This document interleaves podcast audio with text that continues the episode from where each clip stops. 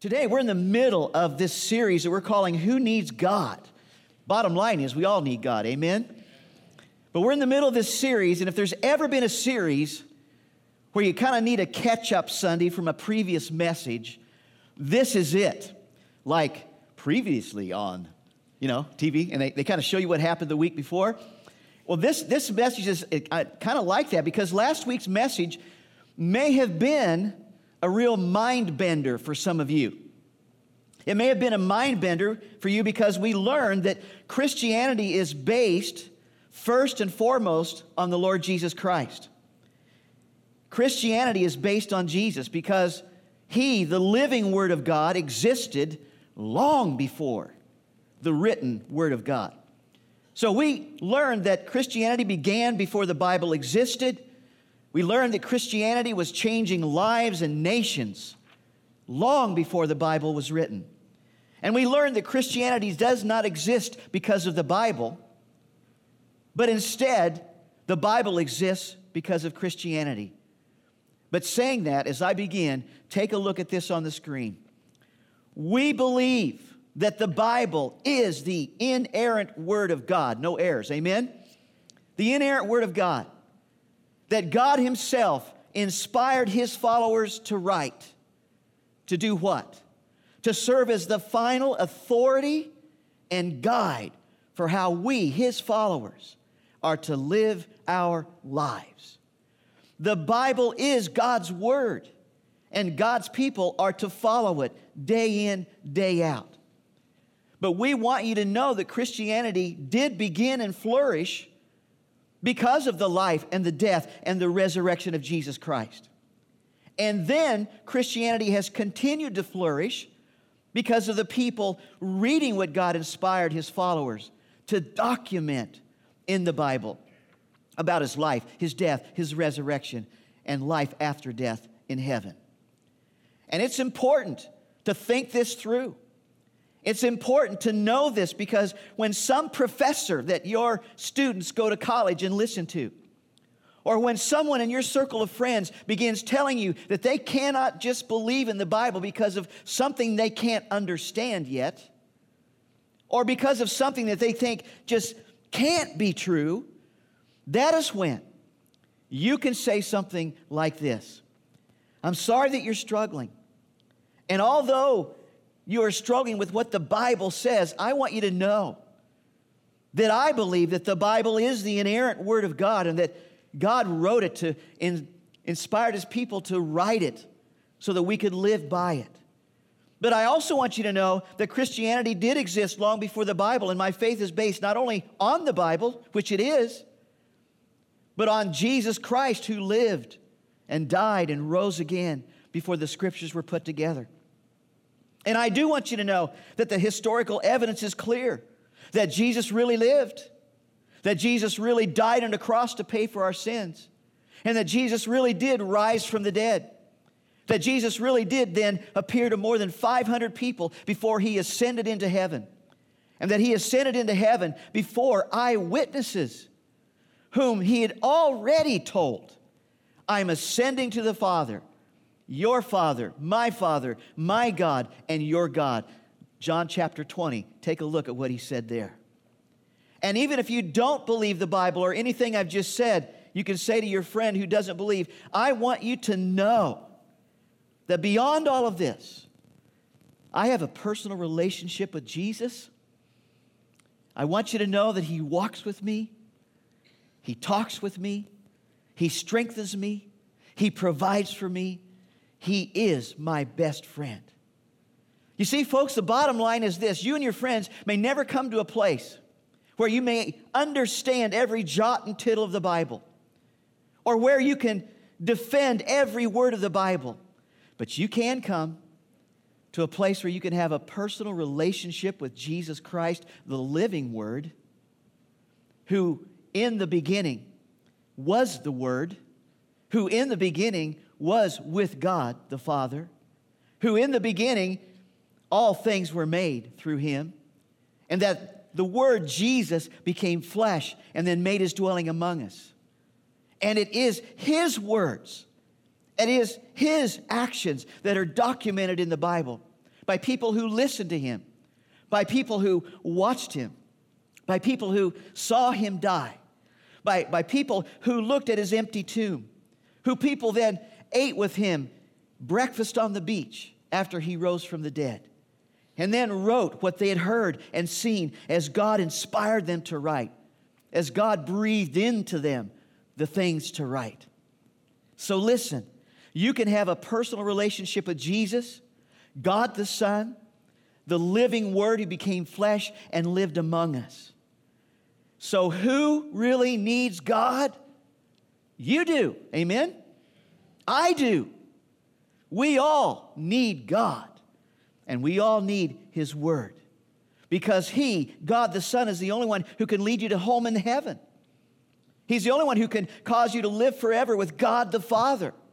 In fact, take a look at this. The Bible says, Jesus says this in the Bible, "He who believes in me shall live even if he dies." Wow. Isn't that awesome? He who believes in me shall live even if he dies.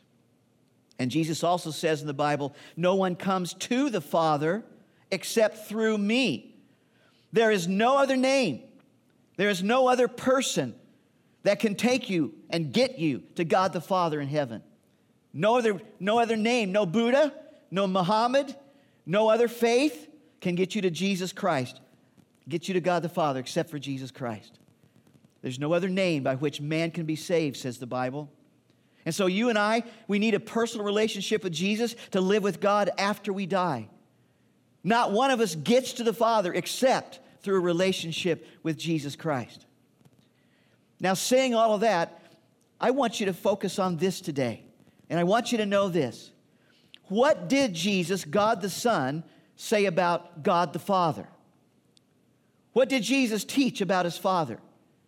What did Jesus say about God the Father, that person that we can't get to after we die unless we go through Him, Jesus? What did Jesus say about the Father that He really wants us to know? Well, Jesus said a lot of things, taught a lot of things about the Father, but this morning, here are three things that He said.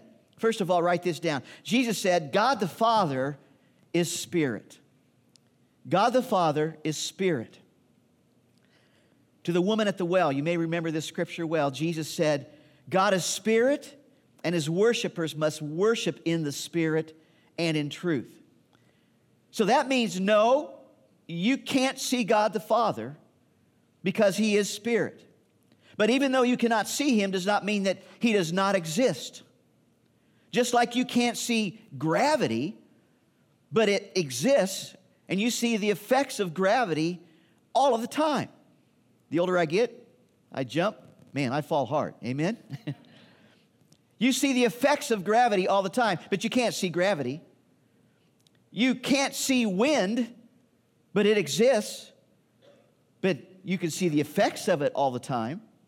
You can't see faith. You can't see hope. You can't see joy. You can't see happiness. But they all exist, and you can see the effects of those things.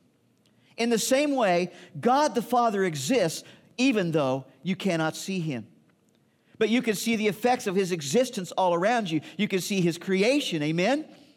You can see God do miracles in our lives. You can see God set people free and deliver them from all kinds of addictions and all kinds of sinful habits. You see the effects of this God who exists. And beyond that, He sent then Jesus, God the Son, so that you could see what He is like. So that you could see His nature. To His disciples, Jesus said this. Look at this. If you really know me, you will know my Father as well. From now on, you do know Him and have seen Him. Philip said, Lord, show us the Father, and that'll be enough for us. And Jesus answered, don't you know me, Philip? Even after I've been among you for such a long time, anyone who has seen me has seen the Father. How can you say, show us the Father? Don't you believe that I am in the Father and that the Father is in me? These words I say to you, I do not speak in my own authority. Rather, it is the Father living in me who is doing His work. Believe me when I say that I am in the Father and the Father is in me, or at least believe on the evidence of the works themselves. Listen, when it comes to what God the Father is like, just look at Jesus. Amen? Jesus is a picture, the picture of the Father. So when you look at Jesus, you're looking at the Father. So when you look at the acts of love of Jesus, you're looking at the love of the Father.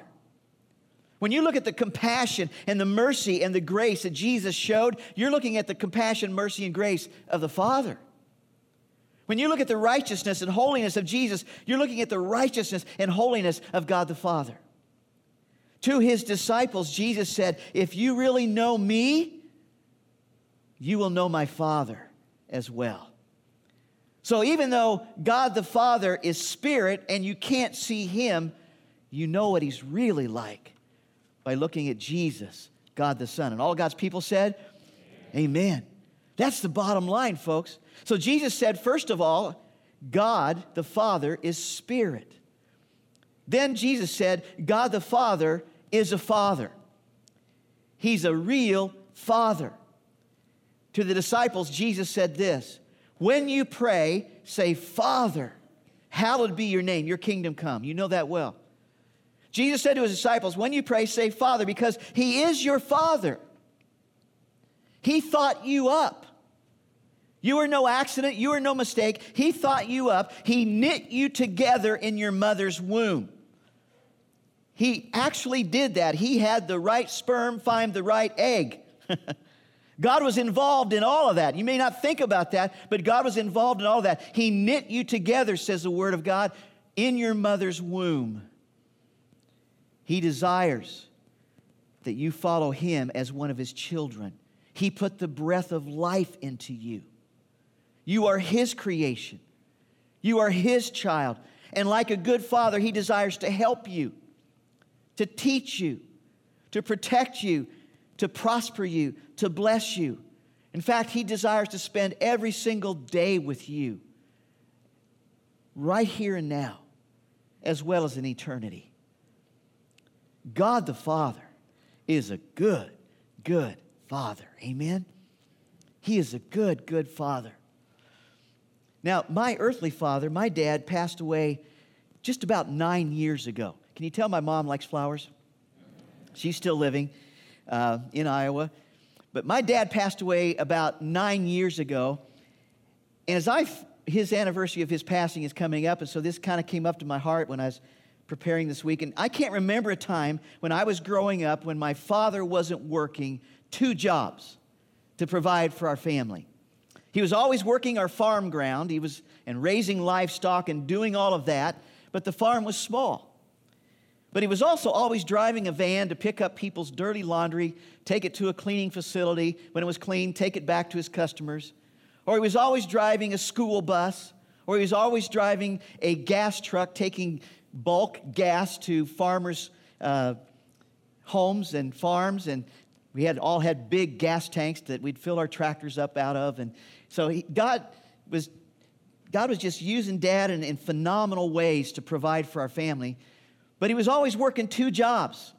And so my father didn't have a lot of extra time. He didn't have a lot of extra energy. Didn't have a lot of extra money to give to us, his family. But you know what? When I wanted to buy my first car, hit 16, wanted to buy my first car, he didn't have the money to help me do that. So I got a job, and we went into the bank, and I asked for a loan.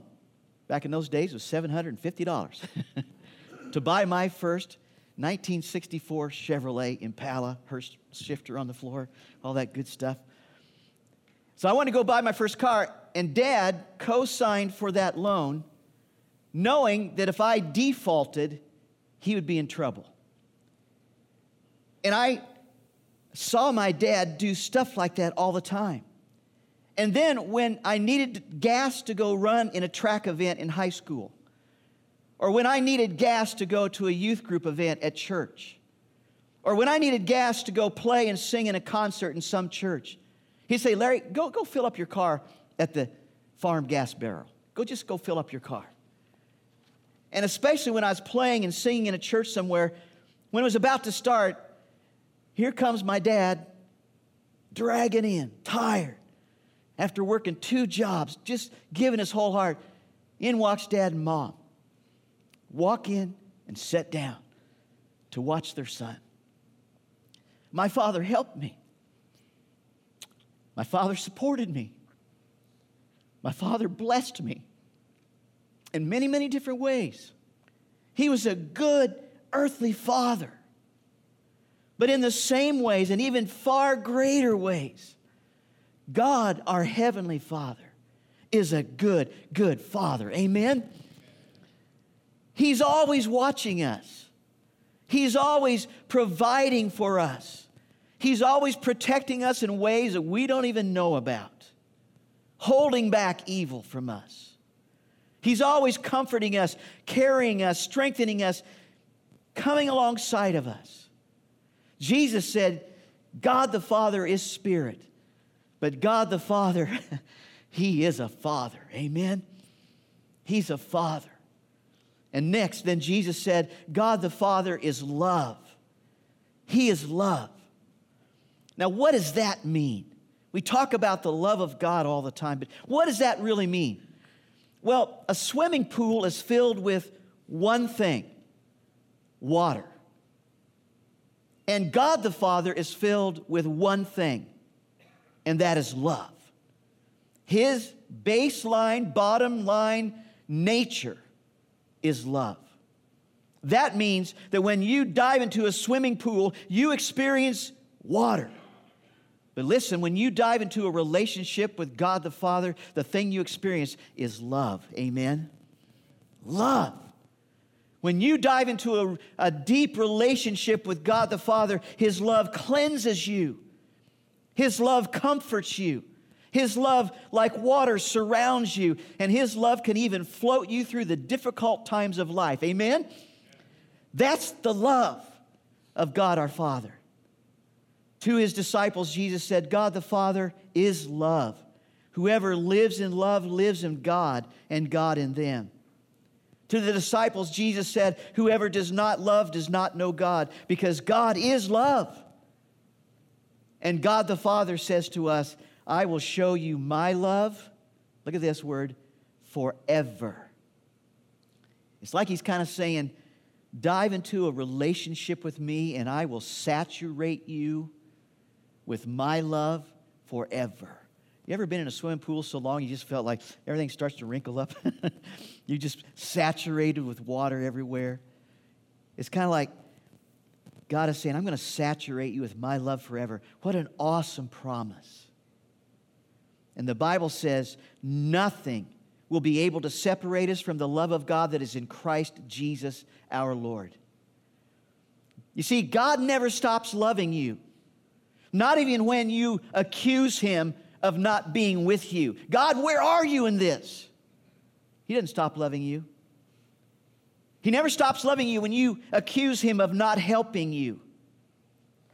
He never stops loving you when you blame Him for something bad that's happening in your life. Keeps on loving you. He never stops loving you when you promise Him that you'll not sin in some way again, but you do it again. He never stops loving you when you promise that you'll read and obey His word, but you don't. Keeps on loving you. God never stops loving you. God is love, and His love is unconditional. And all of God's people said, amen. Aren't you glad? And the Bible says God has shown how much He loves us. It was while we were still sinners that Christ died for us. Man, that's love. God the Father sent God the Son and allowed Him to be crucified to pay for our sins. And even though He knew that many of us might never turn from our sins, He loves us, His creation, so much that He allowed the Son to go through unimaginable pain so that we, His kids, could have a chance to live and reign with Him in heaven. Folks, our God, God the Father, is a God of love. A God of love.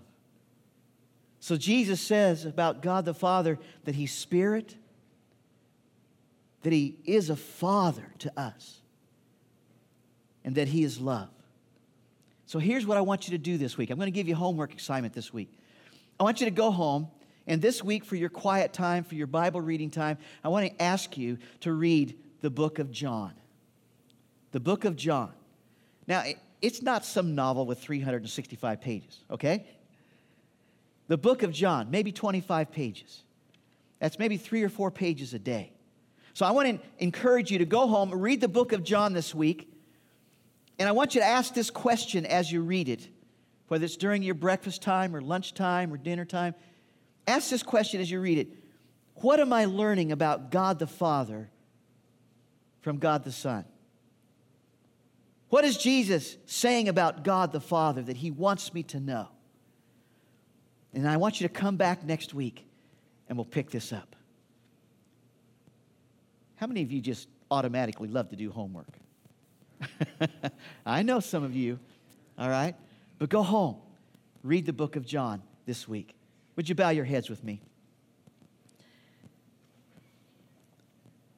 Father, for those of us who have received Christ into our lives, we have experienced you as the Spirit who speaks to us and leads us and convicts us. We've experienced you as the good Father that you are. We've experienced your love over and over again. And today we recommit to follow you like never before. But Father, for those who have not yet experienced Jesus Christ coming into their lives and experienced your love, I pray that you'd help them to do that right now by simply praying this prayer in their hearts after me. If you'd like to receive Christ this morning and dive deep into the Father's love, would you simply pray, Father, I believe that Jesus lived. I believe He died on the cross for my sins. I believe that He rose from the dead. So, Lord Jesus, I invite you to come into my life. Be my Savior. Be my Lord. I confess that I have sinned. I ask for your forgiveness. Come live in me. Save me. And best that I know how, I will live for you. This morning, if you prayed that prayer in your heart, you meant it, you just slip up your hand and say, Pastor, I prayed that. Pray for me this week. Amen. Amen. All right. Now, I'd encourage you to simply, on the back of your response card this morning, just check, I recommitted my life to Christ, or I prayed to receive Christ into my life. Just check that on the card so I can send you some stuff in the mail. It would just be helpful, just encouraging. Father, I thank you that you are a good Father. Thank you, Lord Jesus, that you came not to condemn us, but to save us, to be with us, to take us home, to live with you in that place you're preparing for us. Lord, we praise you, we thank you, we worship you in Jesus' name. And all of God's people said, amen.